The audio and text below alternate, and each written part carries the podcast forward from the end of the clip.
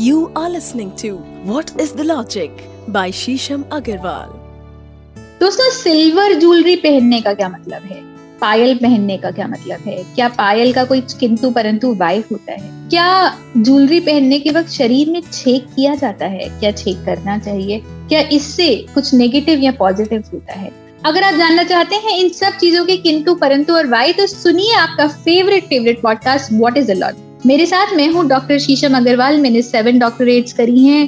उपनिषदों में, ज्योतिष में और ऐसे बहुत सारी मिस्टिकल साइंस में मेरी डॉक्टरेट्स हैं।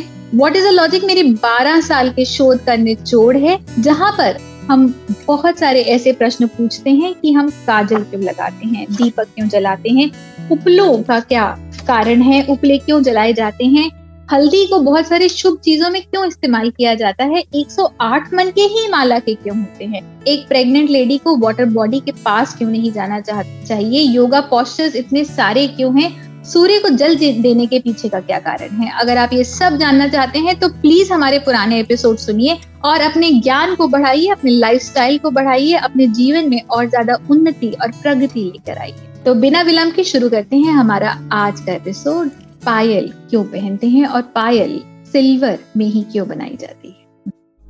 दोस्तों, हम पायल क्यों पहनते हैं? और कभी आपने सोचा है कि पायल या पाजेब केवल सिल्वर की ही क्यों बनी होती, और पायल छोटी लड़कियों को बचपन से ही क्यों पहनाई जाती है? या प्राचीन काल में जब एक छोटी लड़की पैदा होती थी तो बहुत ही बाल्यावस्था से, इन्फेंट स्टेज में ही उसको पायल, एक छोटी सी पतली सी पाजेब पहना दी जाती।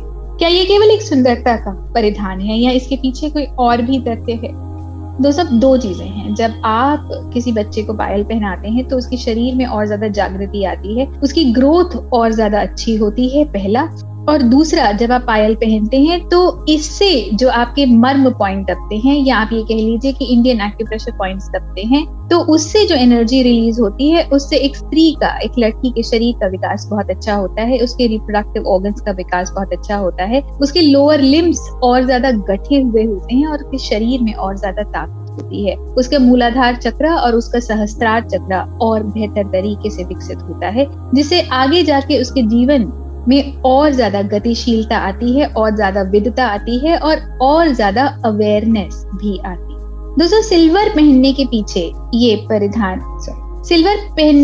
का ये तथ्य है कि सिल्वर जब आप पैरों में पहनते हैं तो वो आपके ऑरा में एक एनर्जी, एक ऊर्जा क्रिएट करता है, जो कि आपके ऑरा को सेफ गार्ड करता है, आपके ऑरा के चारों तरफ एक प्रोटेक्टिव लेयर क्रिएट करता है।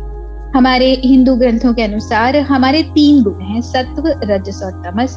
सत्व आपके अंदर के सत्व को, आपके अंदर की डिवाइन एनर्जी को, आपके अंदर की इटर्नल ब्लेसिंग को बढ़ाता है। रजस राजसी होता है, आपकी लेजर एक्टिविटीज को, आपके राजसी परिधान को, आपके राजसी जीवन को, जो आप भोग करते हैं चीजों का, उसको बढ़ाता है। तमस अंधकार को बढ़ाता है, आपके एनर्जी, आपके अंदर के एग्रेशन को बढ़ाता है, आपके अंदर क्रोध को बढ़ाता है। पर यही कारण है कि आप किसी चीज को एग्जीक्यूट भी कर सकते हैं, तो तमस इम्पोर्टेंट एलिमेंट भी है। हमारे चारों तरफ लगातार बहुत सारा तमस है, बहुत सारी नेगेटिव ऊर्जा है, बहुत लोग बहुत जल्दी ओतप्रोत हो जाते हैं, बेचैन हो जाते हैं, गुस्सा करते हैं।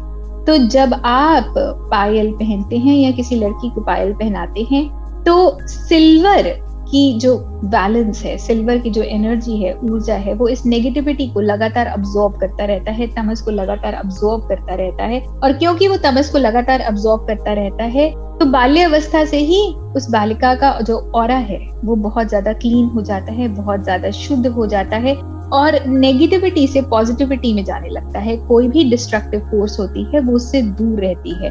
सिल्वर अपने आप में मून को भी रिप्रेजेंट करता है, तो एनर्जी को, इंट्यूशन को भी बढ़ाता है। तो जैसे ही कोई नेगेटिव फोर्स उस व्यक्ति के सामने आती है, वो बालक या बालिका तुरंत उससे अवेयर हो जाते हैं और उससे दूर चले जाते हैं। तो इसीलिए सिल्वर को इसलिए भी पहनाया जाता है ताकि एक लड़की की, एक बालिका की या किसी बालक की इंट्यूशन बहुत स्ट्रांग हो जाए, और कोई ऐसा व्यक्ति जिसकी नेगेटिव इंटेंशन हो बच्चे के प्रति, बच्चा उससे अवेयर और जल्दी हो जाए और अपने आप को सेफगार्ड करने के लिए वहां से भाग सके, या किसी अपने ऐसे परिजन के पास चला जाए, किसी ऐसे नोंटू के पास चला जाए जहां उसको सेफ महसूस होता है। हमारे पैर लगातार बहुत सारी जमीन की रेडिएशन को भी अब्सॉर्ब कर रहे हैं। जमीन के अंदर बहुत सारी करी लाइंस हैं, बहुत सारी और डिफरेंट प्रकार की एनर्जीज हैं और बहुत सारी और ऐसी ऊर्जाएं हैं जो लगातार धरती के अंदर घूमती जा रही हैं।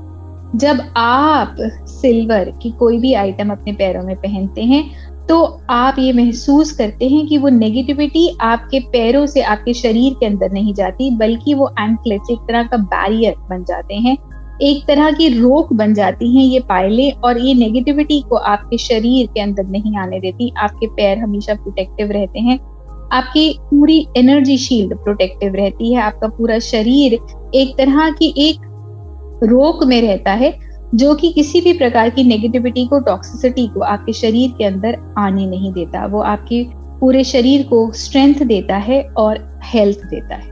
दोस्तों, इसमें एक और भी बहुत इम्पोर्टेंट पॉइंट है, क्योंकि हम मरमा पॉइंट की बात कर रहे हैं तो ये बहुत इम्पोर्टेंट है कि जो भी ज्वेलरी हम पहनते हैं उसमें शरीर में कोई छेदन या भेदन नहीं होता। अगर कोई छेद होता भी है तो वो मरमा पॉइंट से जरा सा हटके होता है। उसका कारण ये है कि अगर किसी मर्म पॉइंट में छेद हो गया तो वहां से आपकी एनर्जी लीक कर जाएगी, वहां से एनर्जी बहुत ज्यादा स्पीड से ड्रेन कर जाएगी और हमारे ऑरा के अंदर भी छेद हो जाएंगे।